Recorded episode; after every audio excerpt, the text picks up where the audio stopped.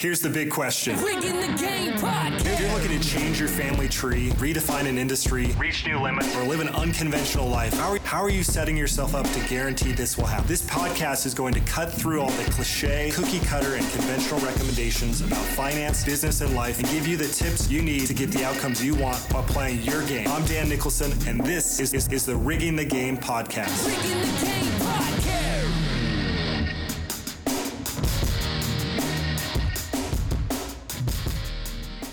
Welcome to the Rigging the Game podcast. I'm your host, Dan Nicholson. And today I want to talk about wealth acceleration. And in particular, this concept of entity structure and mindset that leads to, to wealth acceleration. So, just to sort of frame or explain what, what that actually uh, means. So, taxes are kind of an inherently fair sys- system. Now, most people, when they hear that, are like, what? No, that's, that's BS. Taxes aren't fair. Well, let me explain what I mean by that more specifically. So, if you behave a specific way, the taxes are going to be the same every time. So, it's fair in the sense that the, the tax system aligns with your specific behavior. And so, if somebody else behaved the same exact way with their business or their finances, t- they would be taxed in the same exact manner. So, it's fair in the sense that everyone that behaves a specific way gets taxed the same way. Now, you could get into whole, all kinds of arguments about if the tax rates are fair and if the system is fair, right? That's a whole separate point, and that's more of a political discussion. But inherently, as long as your the taxes are consistent with the behavior, then that's fair. If somebody else behaved the same way but got taxed more preferentially than you, that wouldn't be very fair, right? And so, taxes are fair in the, the context of uh, they align consistently with one's behavior. And so that's kind of an interesting, if you buy into that, that unlocks a whole other set of, of uh, decisions that you can make because you go, wait a minute. Well, who gets the best tax rates? Who, who uh, pays the least amount in tax? Uh, what are the behaviors that they have? How do I match those behaviors so that I can get those tax rates? Right?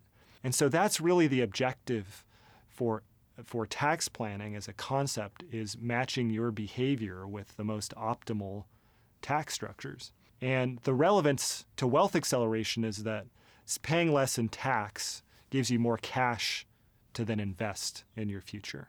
So we want to drive down tax uh, so that we can have more available cash that we can repurpose into wealth generating assets.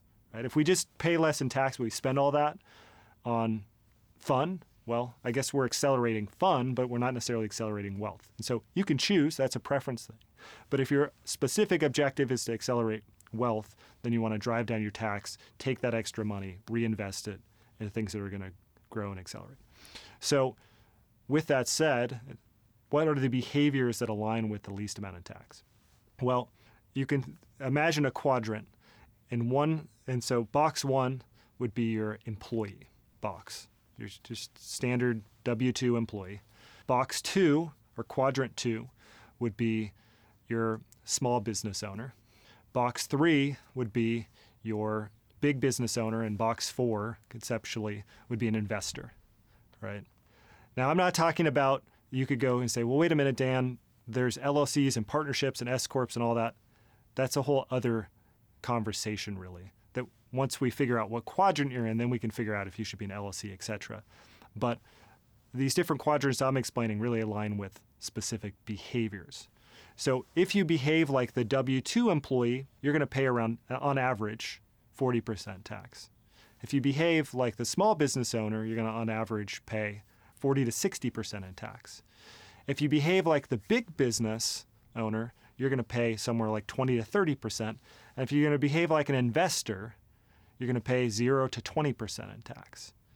So hold on, wait a minute. So if I behave like a big business or an investor, I pay significantly less tax than a small business or an employee. Is that what you're telling me, Dan? Yes, that's exactly what I'm telling you. It doesn't mean that you have to be a big investor or actually run a big business, but we can actually change our behavior to be more aligned with the way that they operate because taxes are inherently fair if we operate like a big business or we operate like a investor, then we can get access to those tax benefits. And if we can reduce our taxes by 20 to in some cases 40 percentage points, that's a significant amount of money. Say on $100,000, if we reduced our taxes by 20 percentage points, that's 20 grand a year. 20 grand over a 10 year period is 200 grand. If you were investing that every year over that same period of time, that 200 grand, uh, say you got a 12% rate of return every six years, roughly six to seven years, that money is doubling. So you can start to really do the math on how 20 grand per year, uh, if properly invested with a proper rate of return, can turn into a massive amount of money, right? So we want to change our behavior to align with the tax code that gives us the best tax specific rates. And so we then have to study how does a big business behave? How does an investor behave so that we can align our behavior with that? And so that's really the exercise that you should be going through if you want to accelerate your wealth. Thanks for listening. See you next time. Thank you so much for tuning into the Rigging the Game podcast. You can find show notes and much, much more at www.riggingthegame.com. And remember, you get to set the rules for how you play this game of life. So if you make the rules, why not rig the game to win?